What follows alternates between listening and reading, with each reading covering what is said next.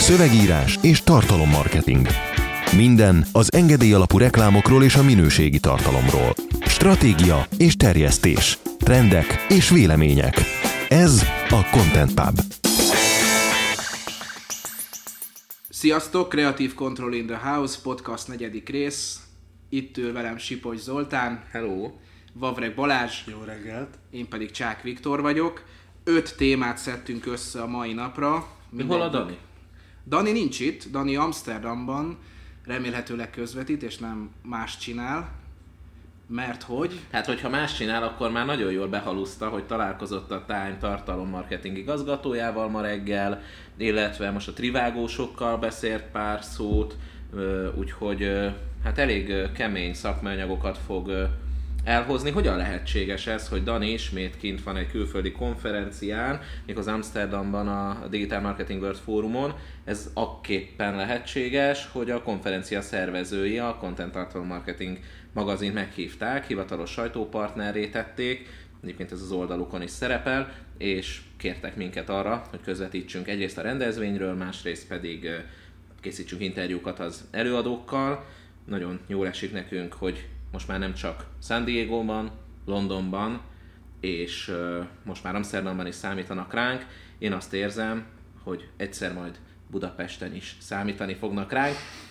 Addig is folytatjuk ezt a munkát, és hamarosan úgy tűnik, hogy egy még kiterjedtebb együttműködésben tudunk egyébként külföldi konferenciákról beszámolni, már ha bírjuk energiával. Ugye nyilvánvalóan azért itt az utazás és a szállás költség az minket terhel, nem egyszerű, de hát éppen ezért van egy előfizetéses rendszerünk, ahol néhány száz hazai vállalkozó segít és finanszírozza ezeket az utazásokat, illetve ezeket az edukációs munkákat, úgyhogy mikor a Creative Controlra azt mondják, hogy mennyit tett a tartalommarketinget vagy szövegírásért, és a többi, én azt mondom, hogy mi csak annyit tettünk, hogy összefogtuk ezt a néhány száz vállalkozót, aki bedob havi 6000 forintot, és lehetővé teszi ezt a munkát, amit mi végzünk.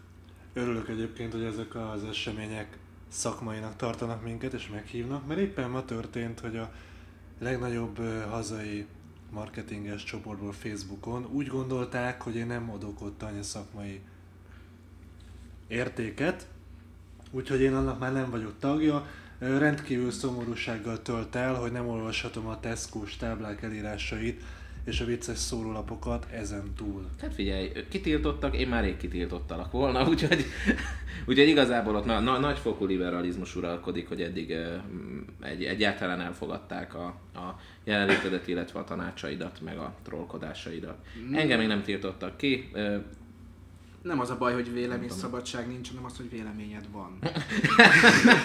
De, senki nem mondta, hogy el kell mondani, úgyhogy ö, én ezt észre se vettem, ezt most hallom először, szomorú vagyok. Egyel kevesebb ok, hogy látogassam a, a cicás videók Facebook csoportját, de nem baj, mert az az öt téma, amit most elhoztunk, az, az igencsak szakmai lesz, úgyhogy kiélhetjük a kis perverzióinkat. Kezdjük is mindjárt az elsővel. Ez pedig nem más, mint az elkereskedelmi szektor újdonságai a Budapesten megrendezett e-commerce expo 50 szakmai előadáson és egésznapos szakkiállításon ismerhette meg az elkereskedelmi szektor újdonságait az a 2000 résztvevő, akik befértek a 2017. március 30-án csütörtökön Budapesten megrendezett e-commerce expóra. A téma iránti érdeklődést és az iparág dinamikáját jól mutatja, hogy már egy héttel a rendezvény előtt elfogytak a jegyek, számolt be erről a Prim hírek. Hát az újdonságai szót azt erősnek érzem, tekintve, hogy figyelj, most akkor őszinték legyünk, vagy Hát figyelj, te jóban voltál, a úgyhogy- lényeg az, hogy Mondd el. tavaly nekem kellemes meglepetés volt az Ecom Expo. Ugye tavaly úgy mentünk oda, hogy már magyar konferenciák tapasztalatával felvértezve igazából nem számítottunk sokra, főleg, hogy ez az első Ecom Expo volt tavaly. Akkor kellemesen megleptek, hogy jók voltak az előadások, a szervezés az nagyon profi volt. Mondom, ez egy jó rendezvény, gratulálunk Csabiéknak, tök jó, hogy az letették az asztalra. Idén a tavalyi elvárásokkal felvértezve mentünk, és és ö, hogy mondjam, tehát gyakorlatilag nekiálltunk közvetíteni, és nem nagyon kevés olyan előadás volt, amiről nem kellett kijönnöm, hogy átmenjek valahol máshova, azért, mert sales volt. Rengeteg a sales volt. Kérdezgettem, rengeteg a sales előadás volt. kérdezgettem ügyfeleket, hogy mit szólnak ehhez, milyen a konferencia, és nem adtam a szájukba semmit, hanem tényleg, hogy mondják el, és azt mondták, hogy hát ez most itt nagyon sok volt a szoftverről ezen az előadáson, hát azon az előadáson nagyon sales volt, és őrületes mennyiségben persze ez nem szubjekt, nem reprezentatív, hanem a szubjektív benyomásaink, de elképesztő többségben volt az a visszajelzés, hogy nagyon-nagyon túltolták a sales amit azért nem értek, mert ott van ezer ember, ugye, és megcsinálnád azt, hogy kimész, az összes idézőjel sales az, hogy elmondod, hogy te melyik cégnél mit csinálsz, meg miért csinálod, és utána letolsz egy olyan szakmai előadást, hogy utána egy órán keresztül állnak a standonnál, ez történt Zolyval. Tehát szerintem sokkal jobb az, hogyha tartasz egy iszonyat jó előadást, és utána aki oda jön gratulálni, jaj, izé, nekem is van egy ilyen projektem, beszéljünk róla, tetszett akármi, akkor ott kezdesz el értékesíteni. Tehát ez, az, ez az a modell, amit én így elvárnék. Másrészt arról nem beszélve, hogy az, amikor szélszerűadásokat tartanak, az a szembeköpése annak, aki kifizette a jegyet. Mert egyébként lehet azt csinálni, hogy ez egy ilyen termékbemutató expo, de akkor legyen ingyenes, akkor a kiállítók dobják össze, mert kiállítóként egyébként nagyon jó volt, erről Zoli szerintem mindjárt mesél, de az, hogy itt ezt szakmai előadásokként harangozzák be, meg szakmai konferencia jellegű dologként harangozzák be, és a nagyon nagy része sales, az szerintem tiszteletlenség. Én, igen, én valóban máshogy látom, azért, mert én egész más oldalát látom a rendezvénynek. Én vállalkozóként voltam jelen, nyilván tartottam egy előadást is, én csak az én előadásom előtti előadást láttam, az valóban kritikán aluli volt, egy nagyon gyenge szélszel volt befejezve, hogy ennyi a workshopom, de most féláron megkapod, és mindez ráadásul csak bruttó összeg, és utána lement a színpadról 15 perccel az, idője, az ideje előtt, kellemetlen helyzetbe hozott engem, illetve a szervezőket is, illetve hát azokat, akik azért érkeztek meg, mert engem szerettek volna nézni, és nagyon köszönöm, hogy teli volt a terem, álltak hátul az emberek. A hangosítás pocsék volt, nagyon sokan nem hallották, és hát ugye levegőse volt, beraktak engem egy kis terembe. Ez is egy külön történet, de nem érzem emiatt magam rosszul. Én, mint vállalkozó élveztem, és élveztem ezt az expót, sőt, én be is vallom az elfogultságomat, nekem Zajdó Csaba egy pozitív szereplője ennek a piacnak, ugyanis nem önjelölt marketinges, aki okosakat mond, meg, és ezután előadja magát, mint mondjuk egy vállalkozási gurú, hanem ő valóban egy vállalkozó.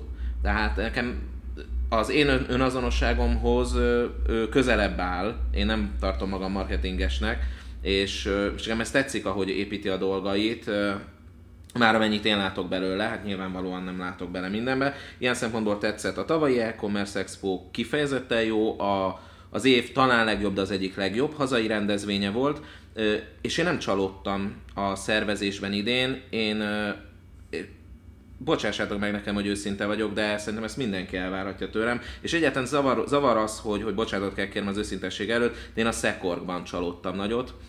Az Elektronikus Kereskedelemért Szövetségben, most nem tudom, megint megváltoztatták a nevüket, nem tudom követni, és nem is kívánom. Ma elutaltam az éves díját, hogy tagok legyünk, de elgondolkodtam. Én amikor megrendeltem a kiállítói csomagot, ez egy több százezer forintos költség, akkor én szerettem volna megtudni, hogy leszek előadó vagy nem. Nem a csomag miatt, ugyanis a csomagban nem volt lehetőség arra, hogy előadó legyek, hanem hogy használunk-e majd chatdropot, vagy nem. Nyilván én saját előadásom előtt szeretném betenni az adott terembe a, a szóróanyagunkat, és a stratégiai kérdés volt. És azzal utasították el a választ, hogy nem tudják, hogy előadó leszek-e, hiszen a SecOrg jóváhagyása szükséges ehhez. Én ezt most nem vettem magamra, de hát finoman szólva is, szóval kicsit ez a gusba kötve táncolni, hát nem, én nem tehetek róla, vagy én nem tudom, én majd átadom a, a másiknak. Nekem ebből az a benyomásom keletkezett, hogy akkor itt a Szekorg előadásai, vagy előadói jóváhagyása volt. Ezt kommunikálták is, hogy az ő szakmai felügyeletükkel. Tavaly az ő szakmai felügyeletük nélkül egy kitűnő konferencia jött létre, idén az ő a szakmai felügyeletükkel egy komoly sales konferencia. Én ezt látom, de én nem beszéltem sem a Csabával erről, sem még a szekorgosokkal, Ormozóival se, de szerintem feladatuk lenne ezt rendezni, vagy itt, itt ezt kommunikálni. Ilyen értelemben megértem a csalódást, aki, aki a jegyért pénzt adott ki, de ez csak azért, mert én is azt a visszajelzést kaptam. Én nagyon szeretném, hogy jövőre is sokan legyenek, ugyanis nekem ez megéri pénzügyileg. 200 fölötti lead számot hoztunk el, 1950 forint plusz áfába került nekünk egy lead. Ez az azért konferenciák közül nem számít olcsónak, de a leadek minősége alapján, illetve a mi üzleti modellünk szerint ez belefér, tehát ez rendben van. Szeretném, a jövőre is sokan lennének, de a szerencsejáték ZRT-től olyan visszajelzést kaptam, hogy, hogy az már sok volt, amikor az Optimunkos előadásban konkrétan az árakat kivetítették, és akkor az, ők, ők akkor mondták, hogy ez talán sok, és több helyről kaptam vissza nagy vállalkozó, nagy, nagyobb vállalkozásoktól. Tehát ez, én azt gondolom, hogy idén nagyon elment egy KKV-s, kis, abból is inkább a kis 1, 2, 3, 5 fős webshopok irányába, Gondolom, én azt gondolom, hogy, hogy kellene a nagyobbaknak is tartalmakat szolgáltatni. Emellett furcsa volt ugye, a, a, hogy először megtelt egy nagy terem előadókkal, majd utána nyitotta a kicsiket, én ott kaptam helyet, amit nagyon köszönök egyébként, és akkor utólag megtudtam, hogy akkor mégis lehetek előadó. Az a terem nálam nagyon teli volt, másnál kevésbé volt teli, tehát nem vagyok benne biztos, hogy jól sikerült súlyozni az előadásokat, illetve az előadókat. Én szigorúbb felügyeletet várnék el, akkor is, hogyha adott esetben így én nem férek bele, vagy mondjuk az a visszajelzés, szimpátia visszajelzés, hogy nem tetszett, hogy lecsesztem a közönséget, de hát ez meg azért volt így, mert mert úgy éreztem, hogy tavaly hiába adtam elő arról, hogy mi hogyan készítünk content marketing stratégiát milyen lépésekben, ugye egy 3-400 ezer forintos stratégiaalkotást lépéseit meséltem el, a, ne, az adott webáruházak ezt nem igazán valósították meg, egynél se láttam, akiről tudom, hogy bent volt az előadáson, nyilvánvalóan én egy, egy régebbi témát hoztam emiatt, és visszatértünk akkor az alapokhoz. De én ezt ott el is mondtam, aki hozzám oda jött, nyilván ő a pozitív visszajelzést mondta, a negatívakról nem hallottam. Tavaly én nem emlékszem, hogy kaptunk volna arról, hogy ki milyen népszerű, most rá fogok kérdezni, és őszintén el fogom mondani, hogy milyen értékelést kaptam. Önmagában pedig, mivel ügyfelünk volt kint a, a, a helyi Hát egy olyan szolgáltatást csinálnak, a, ami konferenciákra alkalmas, vagy hát leginkább ott megfelelő, kiállítanak egy szavazógépet, és ott lehet szavazni élőben, hogy hány, mennyire tetszik az ott konferencia, egy állványon, és akkor ennek vannak értékei. Nyilván ő nem mondhatja el nekem, hogy milyen értékeket kapott ez a konferencia, de mivel egy saját konferenciánkra is hozzák, majd megmutatta a felületet, és ott én egy pillanatra láttam számokat, és az alapján el tudom mondani, hogy egyébként túlnyomó többsége elégedett volt, és dicsérte a konferenciát. Tehát valószínűleg a visszajelzések jók. Én jó szándékból mondom azt, hogy tényleg ezt láttuk, hogy, hogy sok a sales, ami engem, mint résztvevő nem érkem, mert én nem résztvevőként voltam jelen, nem láttam előadásokat, de engem, mint vállalkozó, aki jövőre is szeretne kiállítani, és szeretné, hogyha minél erősebb lenne az e-commerce expo, így azért nyilván engem is érint a dolog, és alaposan átgondolnám jövőre ezt a szakmai támogatás részt, hogy ez hogy tud úgy megvalósulni, hogy tényleg az előadók jók legyenek, és tiszteljük meg azokat az embereket, akik jegyet adtak ki erre, vagy fizettek ezért a jegyért, és, és ugye egyfajta figyelemmel is adóztak, tehát egy napot eljönnek, ránk szánnak, én azt gondolom, hogy előadóként nekünk ezt kell igazából tisztelnünk, és a színpadról eladni, szélszelni, az kétségbe esett lépés. Azt komoly ember nem csinálja, akinek, akinek jól megy, azt csinálja, akinek nincs jobb ötlete, és azért sokan voltak, akik nagyon jó céggel voltak jelen, nagy önszolgáltatással, nincsenek rászorulva, hogy szélszezzenek a színpadról. Szerintem ez egy rossz beidegződés, hogy csak így lehet eladni. Egyáltalán nem így lehet szerintem értékesíteni. Akkor át is térhetünk a második témára, ami egy kis Facebook megnyitja a branded content lehetőségét minden oldalnak a Facebook. Eddig csak ellenőrzött oldalak használhatták a tartalom típust, most egy egyszerű kérvényezés után bármely oldal elmélyülhet a márkázott tartalomban. Ezzel egy időben a Facebook frissíti a branded content szabályozását, minden márkázott tartalom paid címkével jelenik meg, ahogy a törvény is előírja, ugyanakkor logókat és vízjeleket most már a videók egészében használhatunk, eddig az első három másodpercben ezeket tiltották. A videó előtti, közbeni és utáni hirdetéseket nem engedélyezik, tiltott a banner hirdetés, nem használhatunk title cardokat az első három másodpercben, illetve interstitialt csak az első három másodpercben rakhatunk a videóba. emlékszem arra, amikor definiálnunk kellett azt, hogy mi a content marketing, a inbound marketing, a natív hirdetés és a branded content, és ezek között mi a különbség, akkor mi is úgy gondoltuk, és több szakértő hivatkozva is úgy gondolhattuk, hogy a branded content az nem igazán a tartalom marketing része, hanem reklám. Tehát, hogyha valamiért fizetsz a megjelenésért, akkor és reklámnak tűnik, akkor az reklám. Tehát érted, hogyha valami hápog, meg csőre van, akkor az valószínűleg kacsa. Még akkor is, hogyha másnak hívjuk éppen, vagy a trendek más diktálnak. Az az érdekesebben, hogy egyre jobban a Facebookon, hogyha hirdetést adsz föl, már a klasszikus hirdetésekre gondolok, amiket a hirdetés kezelőből adsz föl, azok is mindig natív környezetben jelennek meg, a felépítése natív, ugyanúgy néz ki, mint egy poszt.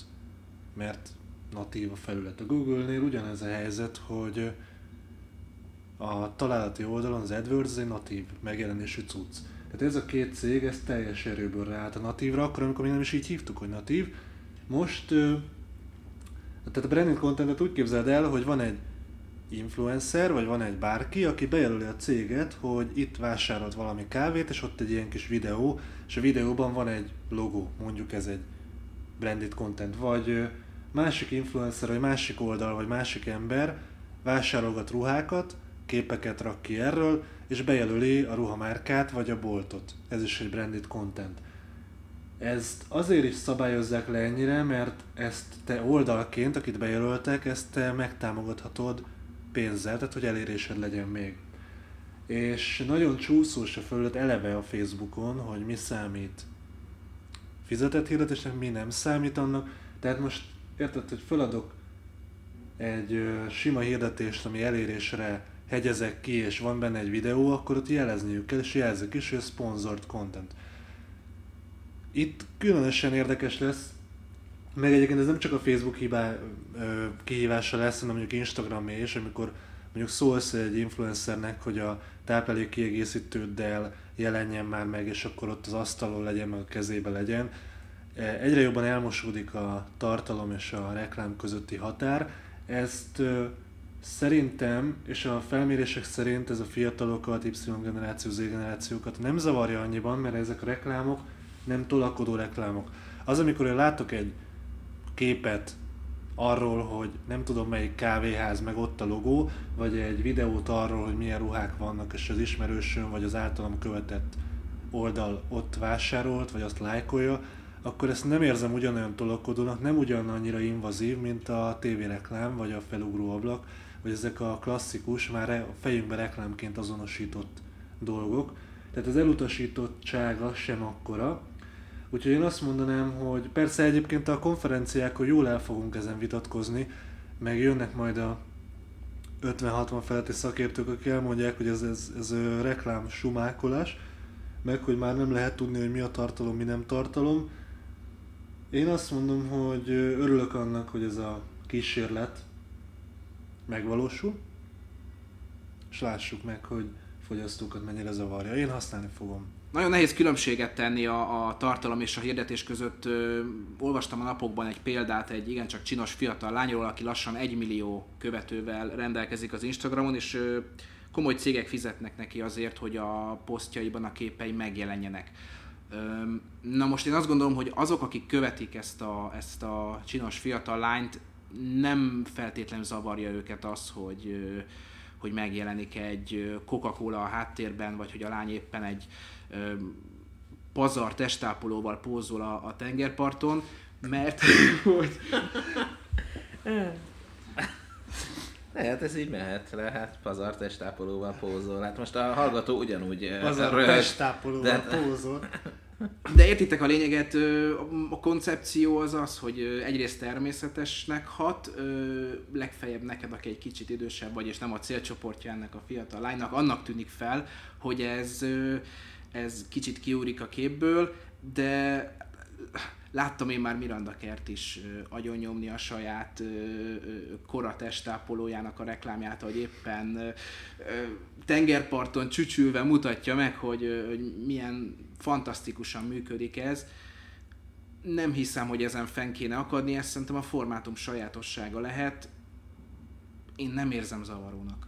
Érdekes helyekre visszahet téged a marketinges érdeklődésed, ugye? Én az Nem Emily- gondolom, hogy ez a marketinges érdeklődésem. szoktam követni, hogy éppen milyen influence megállapodás De ezek, ezek úgy jönnek szembe, valamiért, valamiért ezekkel találkozom a Facebookon, próbálom én is megfejteni, hogy miért. Van egy elgondolásom, ugyanazért, mint ahogyan a, a, a napokban vásároltam egy gyönyörű órát, és azóta csak óra hirdetéseket látok a Facebookon. Valószínűleg ennek köszönhető az is, hogy Majd megmutathatnád. majd megmutatom. De hát azóta folyamatosan érkeznek ezek, a, ezek az órahirdetések, és egyre több olyan órahirdetés, amit ezt még amúgy ismertem, hallottam még erről a márkáról, de egyre több olyan hirdetés érkezik, amit ami, amiről nem is hallottam magáról a márkáról. Volt olyan is, és ezen érdemes megkapaszkodni, ami ingyen kínálta az órát, csak szállítási költséget kellett fizetni, azért... Ez a, le- lehet, hogy a katapultos rácok az óra bizniszbe is elindultak, és, és valószínűleg valamilyen Jelképzelni. kínai ilyen, ilyen Prolex nevű márkát így, gyerekek, tök ingyen van, csak 4000 forint a kiszállítás. Halálosan ingyenes. 4000 dollár. Mm, Körülbelül annyi lett volna, de úgy éreztem, hogy ez nem az az ajánlat, amivel élnék. Ö, tényleg maradnék a biztosnál. Úgyhogy én ezt nem érzem annyira problémásnak ezt a részét. Ö, De tény az, hogy van etikai vetülete. Tehát itt a ugye, kreatívan sokszor eml- említett vélemény cikk, amelyben a Sas István azt mondta, hogy a tartalommarketing etikátlan, ott alapvetően neki egyébként igaza volt abban, hogy etikai kérdéseket vesz föl, a natív reklámozás, a branded content, amiben nem volt igaza, hogy az nem tartalommarketing. Tehát egy egészen más területről beszélünk, nagyon közel állnak egymáshoz, párhuzamosan működnek, de az, hogy a Facebookon megjelenik egy natív reklám, vagy branded content tartalom, ami mondjuk tautológikus, tehát mondjuk brand- branded content, a, az nem tartalommarketing. Támogathatja a content marketing folyamatokat, de attól, hogy a branded contentben, meg a content marketingben is benne van a content, az nem azt jelenti, hogy a kettő egy és ugyanaz, hanem azt jelenti, hogy mindkettő a tartalommal kapcsolatban van, meg hogy ugye ez a content kifejezés, ez 2012 óta a Google jóvoltából, a Content is King jel,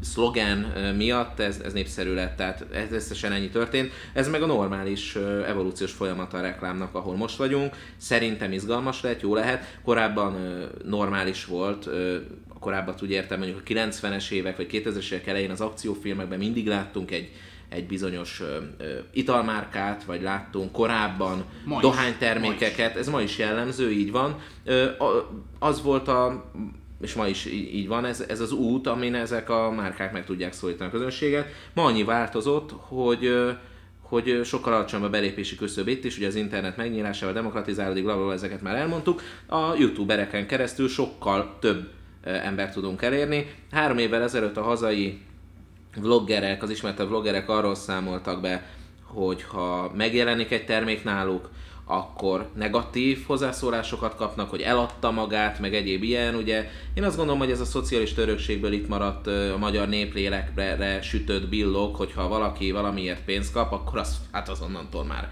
már nem is igazi, azt nem szívből csinálja, eladta magát, holott teljesen normális, hogyha én nem fizetek a tartalomért, akkor valakinek kell.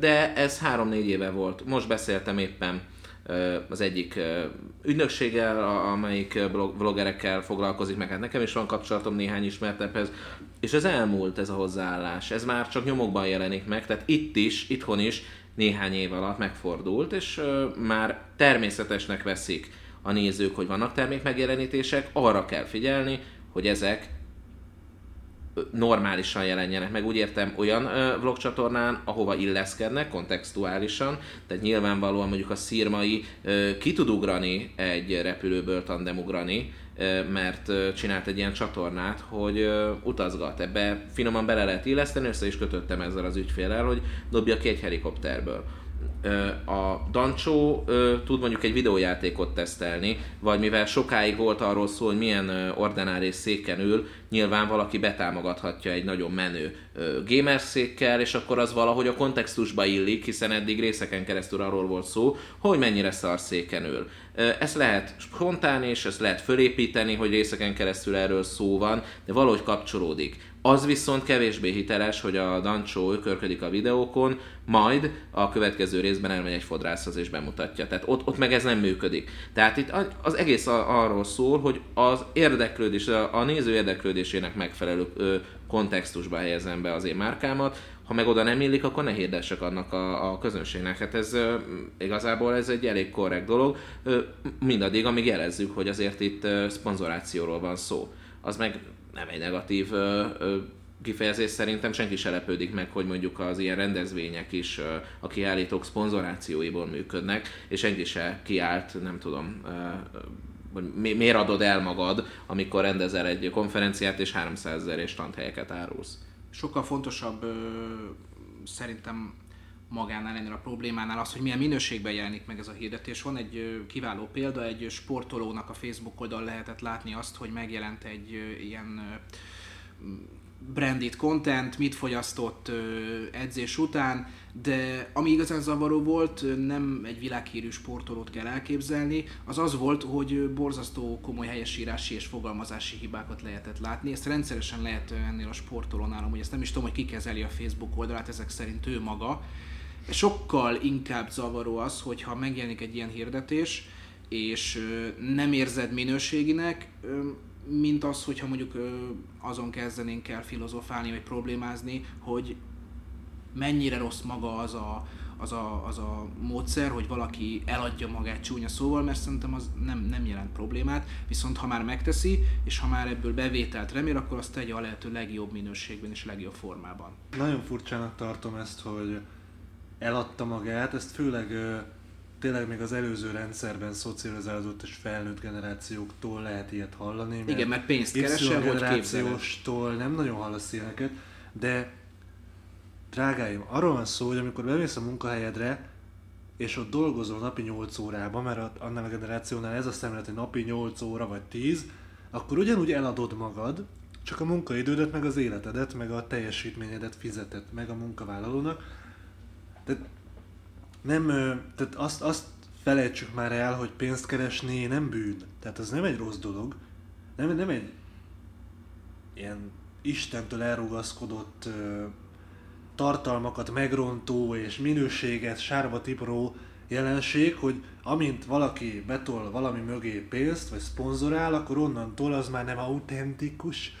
Tehát döntsük már el, hogy hippik vagyunk, vagy, vagy hipsterek, vagy normális kapitalizmust ízlelgető üzletemberek és marketingesek. De ami különösen érdekes egy sportolónál, hogy miért adja el magát, majd ha eladja magát, akkor már abból fent tudja tartani a saját sportolói tevékenységét, de viszont ha nem teszi, és kevesebb pénzből kell gazdálkodni, akkor azért ö, kezdik elő támadni, hogy miért nem képes úgy teljesíteni, mint mondjuk egy amerikai sportoló, aki nem csak hogy eladja magát, de sokkal-sokkal súlyosabb összegekért teszi ezt.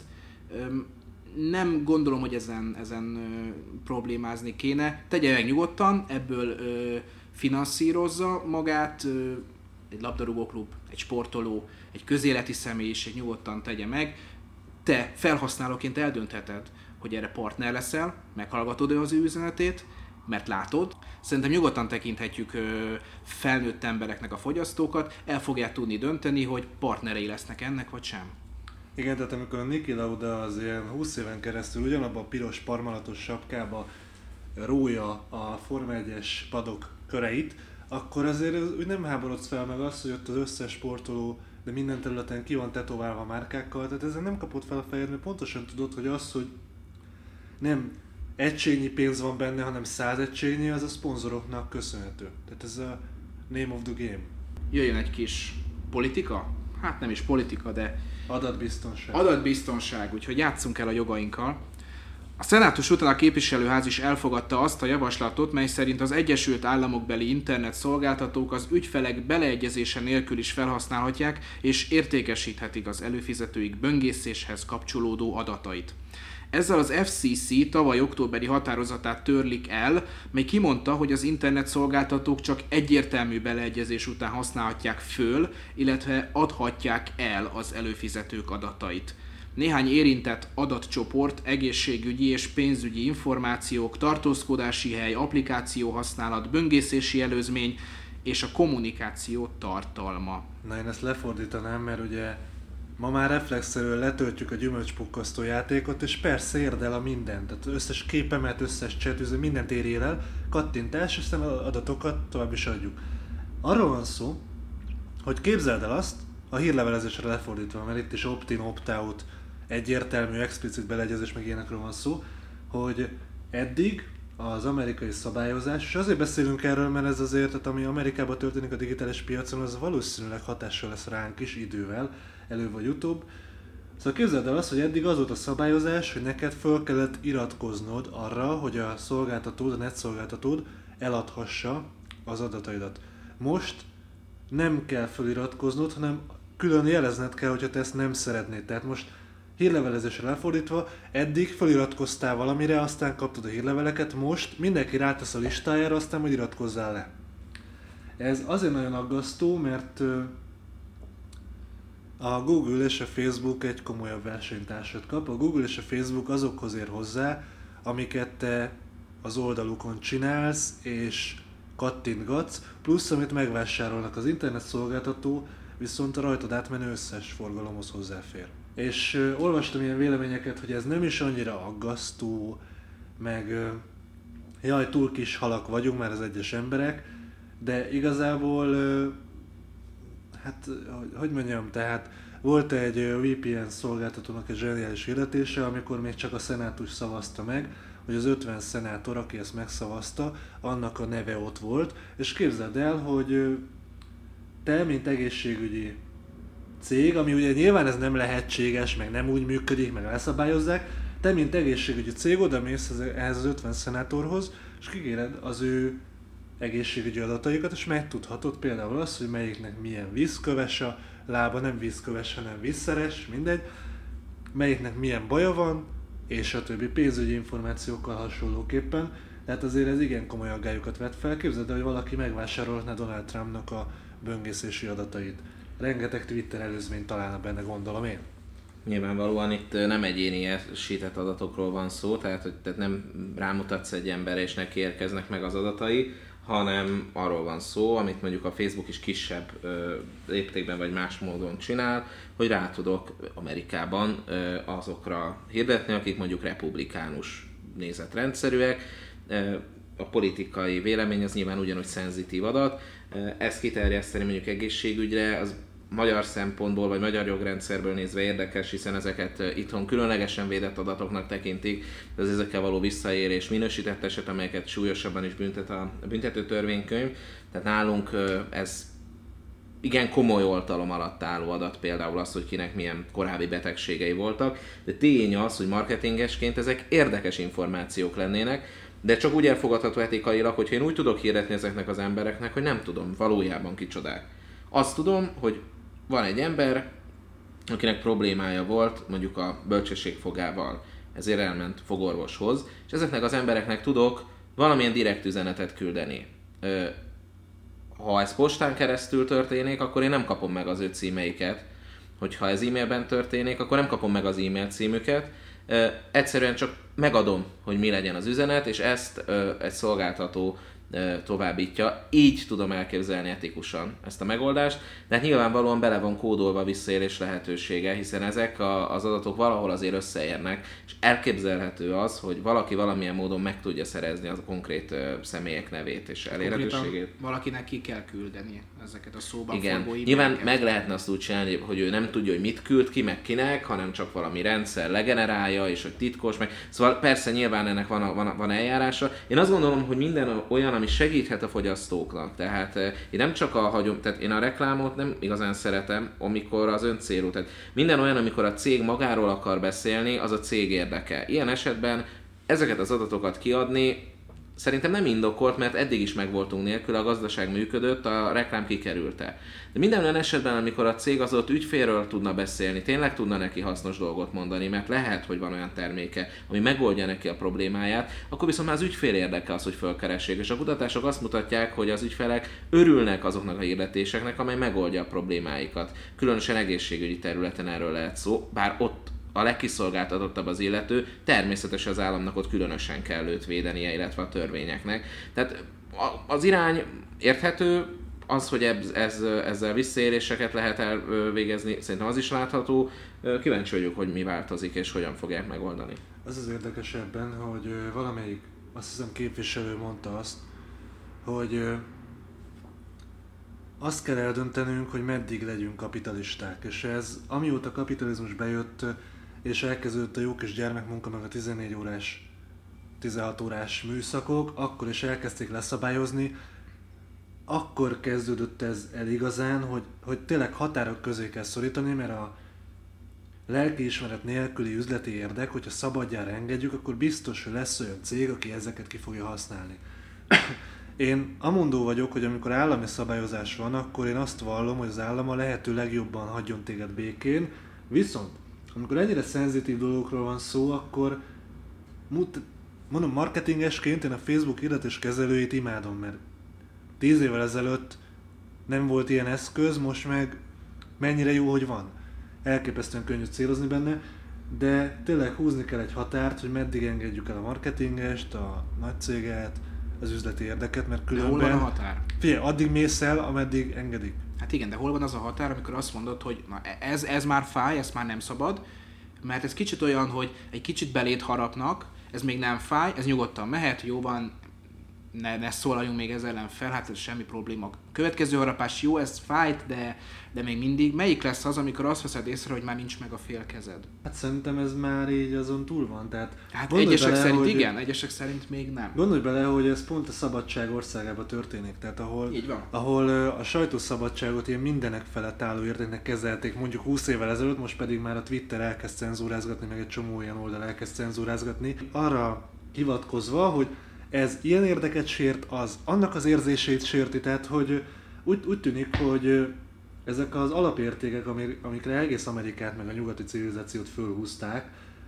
azok igazából fölülírhatók, vagy arra fejlődünk, hogy ezek fölülírhatók, és itt pedig a személyes adataid, egészségügyi pénzügyi információid fölülírhatók azzal, hogy jobb reklámot kapjál. Mondok egy példát, nem került be most a, ebbe az öt témába, de beszéltünk róla, hogy a YouTube-on hirdető nagyobb cégek úgy döntöttek, hogy nem fognak mostantól a videó megosztón hirdetni, mert az ő tartalmaik és az ő reklámjaik olyan videók, olyan csatornák alatt jelentek meg, amelyeknek a nézeteivel ők nem értenek egyet. És felszólították a YouTube-ot, hogy tegyen ez ellen valamit, különben nem fognak reklámozni a, a YouTube-on, a YouTube pedig úgy tűnik, hogy enged. Mert ö, azt érezte, hogy a 750 millió dolláros bevételkiesés az, azért az fáj. Facebook ugyanezt csinálja, a 888-at pont tegnap vagy tegnap előtt törölte le. Nem jártam utána, hogy miért, de érdekes, hogy hát nem érdekes, hanem számíthatunk erre, hogy a szólásszabadságot fölülírja az anyagi érdek. Most ez, ez tényleg nem azért mondom, hogy meglepődjünk, mert nem lepődünk meg, csak azért az gondolj bele, hogy tényleg a Facebook dönti el, meg tényleg a YouTube dönti el, hogy Mi az, ami amit ő, igen, mi az, amit ő megtűr a felületein? Hát ezekről már nem arról van szó, hogy ezek ilyen kis helyi lapocska, érted, amit Nagyon a szerkesztő aggályok. eldönti, hogy ez most belefér a, a szerkesztőség irányelveinkbe, ezek sok ember ezt hírforrásként használja őket. Amerikaiak 44% van, 41 vagy 47, ez kutatástól függő. Azért ezek már jóval túllépték azt a szintet, amikor ők maguk szerkesztőség irányelvek mentén meghatározhatnák azt, hogy mi fér bele, mi nem fér bele. Tehát ez nagyon aggasztó, hogy ha elég sok hirdető azt mondja, hogy neki nem tetszik a én nem tudom mit, melyik hang, akkor lehetséges, és erre több tucat példa volt, hogy azt a hangot a Facebook elhallgattatja, mert itt van a pénz. Az angol kommentelőnél a, a Paul Joseph Watsonnak hívják, azt hiszem, ö, merült föl ö, vloggernél, hogy ö, a YouTube nem szeretné, hogyha, a, és a nagy cégek nem szeretnék, hogyha az ő tartalmai alatt jelennének meg ezek a hirdetések. Az én problémám az, hogy, és nem azt jelenti, hogy egyetértünk, vagy nem értünk egyet ö, egyik másik ö, tartalomszolgáltatóval legyen az republikánus, demokrata, jobboldali, baloldali. A probléma az, hogy olyan cenzúrázásokat veszünk észre, mint mondjuk a rendszerváltás előtti időben, amikor bizonyos emberek bizonyos pozíciókban eldönthetik azt, hogy mi az, ami megjelenhet, mi az, ami tűrt, és mi az, ami nem tűrt. Nekem nem tetszik ez a világ, ami felé megyünk, hogy van egy uralkodó hang, és minden, ami azt, hogy mondjam, tehát Talán a Puzsér, hogy valamelyik mondta, hogy egy demokráciának, egy erős demokráciának néhány férget a testén el kell tudnia tűrni. Ez az az ár, amit megfizetünk azért, hogy véleményszabadság, meg sajtószabadság, ez az, amit felvállaltunk. Az nem érv, hogy nekem nem tetszik.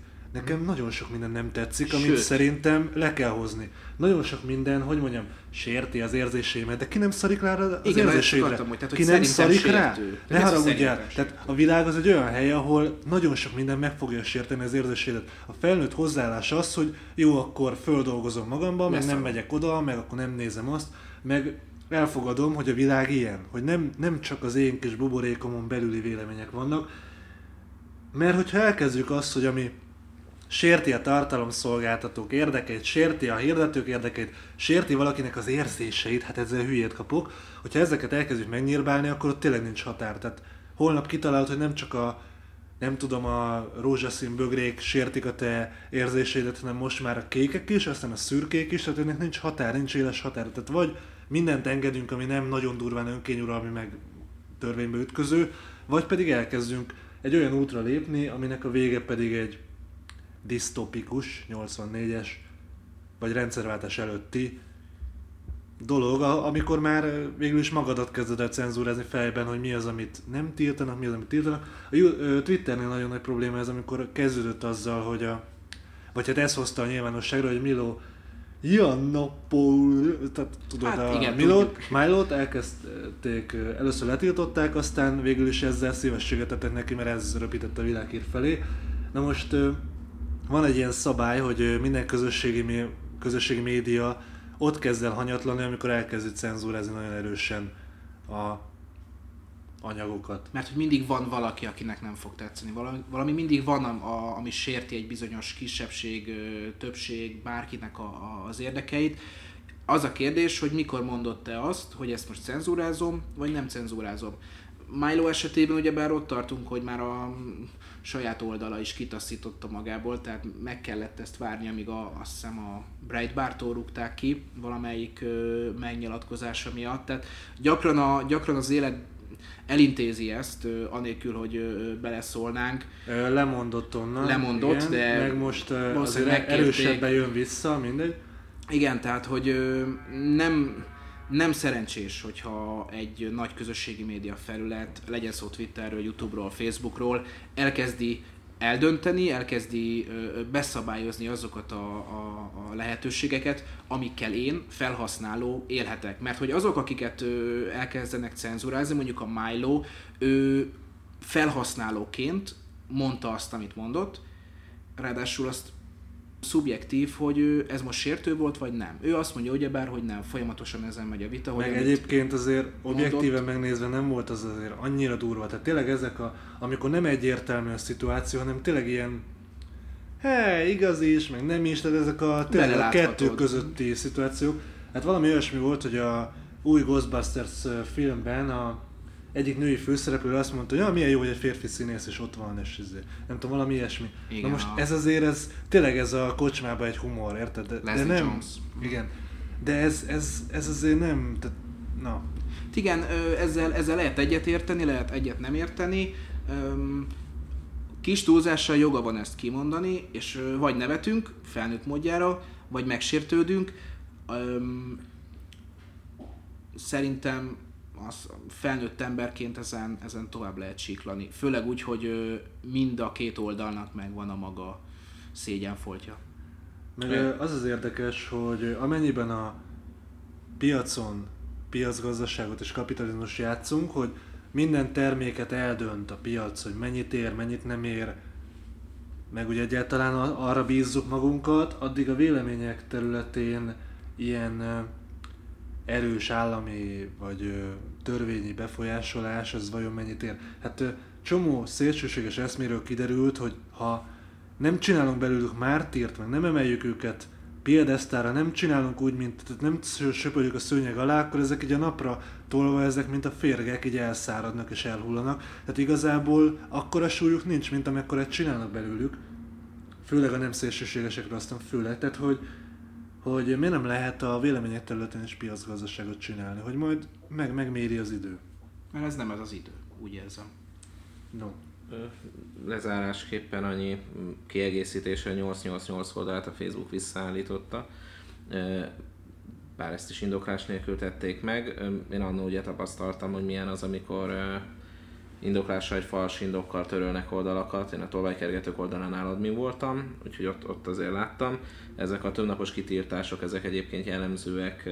A, van olyan ügyfelünk, partnerünk, akinek több Facebook oldala van, amelyeket bérbe ad, és őt tiltják ki, hogyha ezeken az oldalakon szabálytalanság van. Most éppen egy hónapos tiltása volt, mert egy hat hónappal ezelőtti zárt csoportban valaki egy olyan képet tett ki, amit aztán valaki jelentett. Igazából a ezek a játékszabályok. Mindig lesz, tehát hogyha el akarjuk kerülni azt, hogy megsértődjenek az emberek, az lehetetlen, mert mindenre lesz valaki, aki meg tud sértődni. Ha pedig azt játszuk, hogy a, a sértődéseket elkezdjük osztályozni, hogy kinek a sértődése számít, kinek nem számít, mely sértődés számtól vagy mélységtől kell el valamivel foglalkozni, akkor belekódoltuk a rendszerbe az igazságtalanságot. A Facebook ö, moderációs rendszere szükségszerűen a oldal méretétől, működésétől, technikai jelen valóságától fogva igazságtalan. Vannak bizonyos irányelvek, amiket próbálnak betartani, indiai meg pakisztáni segédmunkások, akik ülnek és letiltják a bejelentett képeket, ha úgy érzik, hogy az sérti az adott felhasználói feltételeket. Én itt annyit tennék hozzá, hogy ez az óriási hatalom, amely a, a vélemény cenzúrázására igencsak alkalmas, ez a Facebook kezében összpontosul. Már Zuckerberg januárban bejelentette, hogy meglátogatja valamennyi amerikai államot ebben az évben, ami előzetes lépés lehet a politikai karrierjének beindításához. Ebben az esetben ő lesz a világ legnagyobb hatalmú politikusa, aminek a következményeit jelenleg nem tudjuk belátni. A Facebook elnök. Na hát lehetne még erről beszélgetni, úgy érzem, hogy ezt nem lehet nincs annyi idő, ami, ami, ami elég lenne arra, hogy kivesézzük, úgyhogy inkább ugorjunk át a negyedik témára. Június 1-től 9%-ra emelkedik a reklámadó, a jelenlegi 5,3%-ról, ugyanakkor a 2017. május 31-ig teljesített befizetéseket túlfizetésnek minősítik, amely kérésre visszajár. A saját célú reklám adómentessé válik, a 100 milliós árbevételű cégek 0%-os adókulcsa megszűnik, így adómentessé válnak. A Portfolio.hu azt írja, az Európai Bizottság szerint az adókulcsok progresszivitása tisztességtelen gazdasági előnyt biztosított az alacsony árbevételű cégeknek a versenytársakkal szemben, és Magyarország nem bizonyította, hogy a reklámadó által megvalósítandó célkitűzés igazolta volna progresszív adókulcsokat. A Magyar Reklámszövetség és tíz másik szakmai szervezet szerint ez nem más, mint hadüzenet a médiaiparnak. Na hát hadüzenet vagy nem hadüzenet? Alapvetően eredetileg, amikor a reklámadó tervezet megszületett, akkor világossá vált, hogy ez az RTL klub ellen. Bot, igen, az RTL klubot érinti a legsúlyosabban, sőt első változatában kizárólagosan.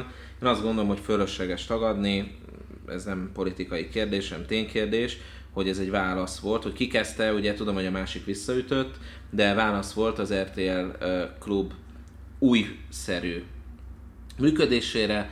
Ezután, ezután egyébként én nagyon helytelennek tartottam az RTL klub, ezután rendkívüli ö, ö, propagandamódba kapcsolt, és ugyanaz a híradó egyik napról a másikra már kizárólag csak kormányos híreket írt. Tehát az az érzésem volt, hogy így bizonyítom, hogy kézi vezérelt a híradó, hiszen egyik napról a másikra megváltozott az arculata, és szerintem ez rossz üzenet, tehát, mint új, tehát újságíró szakmailag elfogadhatatlan, tehát nálam leszerepelt az RTL klub, de ez a kormány tervezet, illetve ez a valósággá vált reklám törvény valóban átgondolatlan.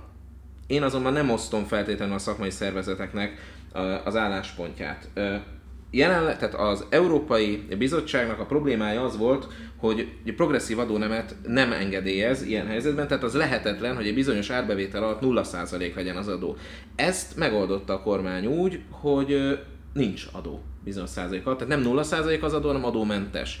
Ez a törvényeknek megfelel innentől.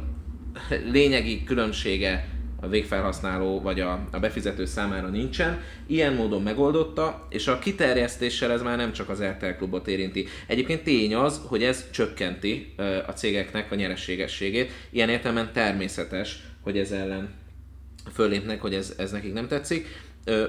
Önmagában kisvállalatként mi inkább a törvény gyors megjelenése utáni zavart tapasztaltuk a szakmában is.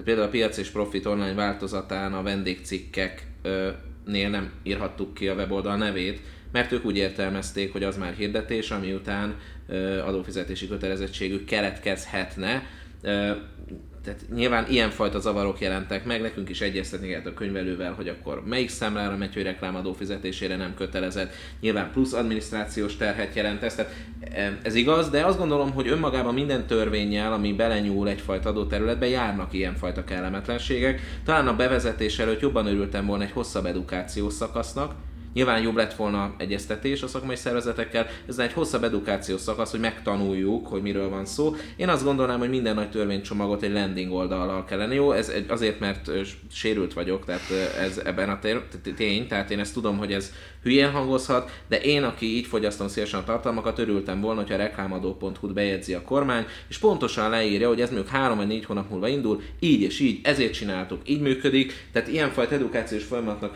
örültem volna. Termékelőnyökkel, testimoniálokkal. E, igen, igen. tehát Pál Irén Fidesz szavazó. Nagyon örülök, hogy végre van reklámadó, megérdemlik az a sok hazugság miatt, amit itt a reklámban mondtak, mert még mindig fáj a pedig bökentem fölött. Na hát, vagy egyéb módon, tehát de tényleg lehetett volna valamilyen ilyen jellegű megoldás. Önmagában viszont az, hogy a, a szövetség, hát a reklámszövetség tíz másik szakmai szervezetnek nem tetszik, hát igen, ezt neki kell harcolni, ezért örülök, hogy vannak szövetségek, mert mindig kellenek fékek és ellensúlyok, ők valószínűleg szakmai érvek mentén fognak fogják elmondani.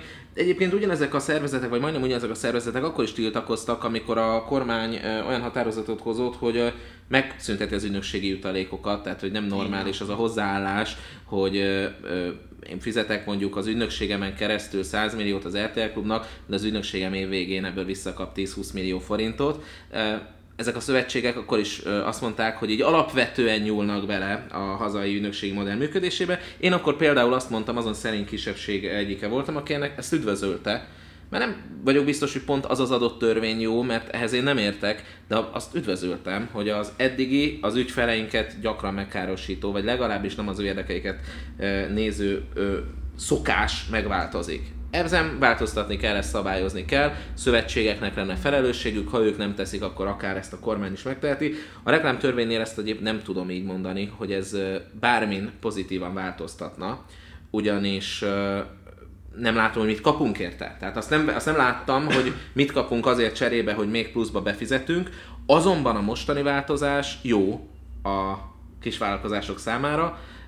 Tehát az az első reklámtörvényhez képest jobban járunk. Tehát, bedob, tehát, tehát nem tudom, mondjuk úgy volt, hogy levágják az egész karunkat, de mondták, hogy csak az újakat, tehát valahogy így érzem magam, mert az mondjuk tényleg alapvetően félreértése volt az internetnek, és alapvetően kezelhetetlen és életszerűtlen, hogy mondjuk a Facebooktól vagy a Google-től szerezzünk arra igazolást, hogy ő befizeti vagy bevallja a, a rás reklámadó kötelezettséget. Ha nem tesszük meg, akkor nem tudjuk rendesen költségén elszámolni ezeket a hirdetési e, dolgokat. E, ez ugye az első híreknél fölmerült, én már akkor nyugtattam mindenkit, hogy ez biztosan nem maradhat így, így ez annyira életszerűtlen.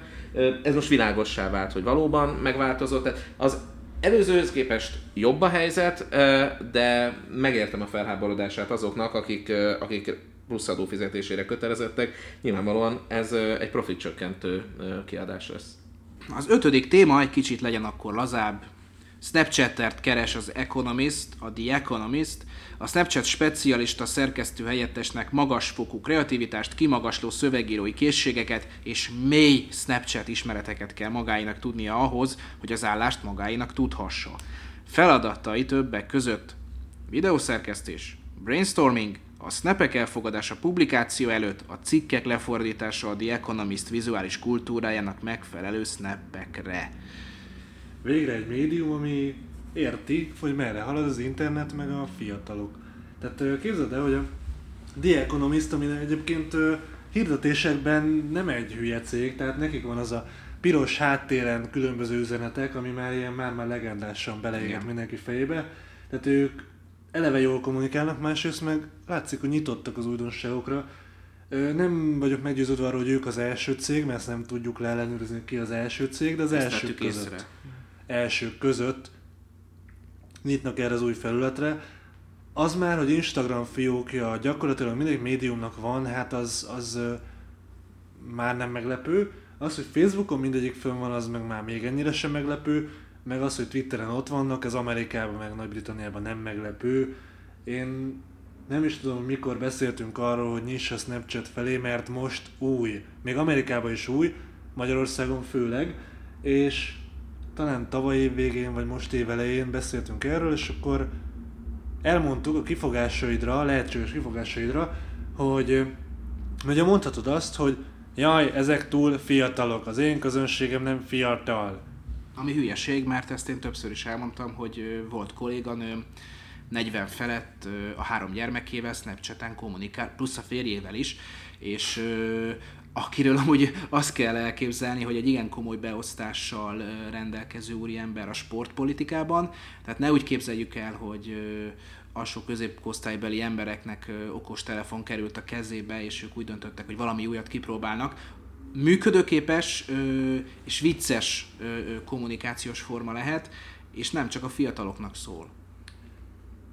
Ö, másik kifogásod az lehet, hogy jaj, ezen nem tudok közvetlen ROI-t mérni, vagyis megtérülést, tehát a rossz a rendszer. Most a, a hazai KKV vállalkozók fejébe beleégett a konverzió, és mindenen konverziót akarnak, egy nyomvat Facebook posztot, már nem rak ki, ha nincs rajta konverziómérési lehetőség, ami nonsens. Tehát, hogyha- Mennyi bevételem van ebből? hogyha nem tudsz úgy marketinget csinálni, nem mindenen a dollárokat számolgatod, akkor egyszerűen használhatatlan a marketinged, mert úgy megkötötted magad, hogy nincs mozgástere semennyi. Én azért is örülök ennek a lépésnek, mert, mert megmondtuk. Nem? Igen. De, Taps! de ezen kívül, ezen kívül is, hogy mondjam, tehát, tehát marketingesként a feladat, feladatod az, hogy mindig a trendek előtt jár egy lépéssel. Az, hogy a közönséged ebből mit követ és mit nem követ, az meg hát lényegében a te felelősséged, mert te neked kell meggyőznöd őket, hogy erre érdemes nyitni, vagy legalább letölteni és kipróbálni. A tavaly a Marketing Szövetség fesztiválján, vagy konferenciáján volt egy esettanulmány, ne, ne, meg nem mondom a cég nevét, valamelyik ilyen nagy pláza, vagy ilyen hasonló, kezdte el használni a Snapchat-et, és ott volt az esettanulmány arról, hogy mennyivel növelték az elérést, új közönséget szólítottak meg, tehát hogyha mondjuk offline boltod, vagy bármi ilyesmi van, akkor én ezt mindenképpen kipróbálnám. Ha pláza vagyok, akkor mindenképpen kipróbálnám, én nem hiszem, hogy ezt ők hallgatnak minket. Már tavaly októberben voltak magyar számok erről, hogy ezt kipróbálták és megéri, már a befektetett tartalom előállítási költségét leosztva az eredményekkel megérte. És videó, Viktor. Szuper. Annál jobb. Zoli? Hát, ö, Nagyon- e, nagyon azon jó. gondolkozom, hogy ha én ennyire unom, akkor, akkor mi lehet, hogyha, tehát aki ezt hallgatja, annak milyen érzései lehetnek. Hát valószínűleg már senki sem hallgatja. Végén. És akkor itt és akkor zavartan itt nevet a Viktor. A végén hát ezt kell, ki kell akkor majd vágni, A francba plusz munka. Na jó van, hát akkor szerintem eljött az idő, hogy befejezzük ezt az adást. Köszönöm, hogy itt voltatok, Zoli és Balázs. Köszönjetek el szépen. Nagyon örülünk. Sziasztok. Sziasztok, folytatjuk jövő héten, reméljük. Addig meg ügyesen mindenkinek. Szövegírás és tartalommarketing. Minden az engedély alapú reklámokról és a minőségi tartalomról. Stratégia és terjesztés. Trendek és vélemények. Ez volt a Content Pub.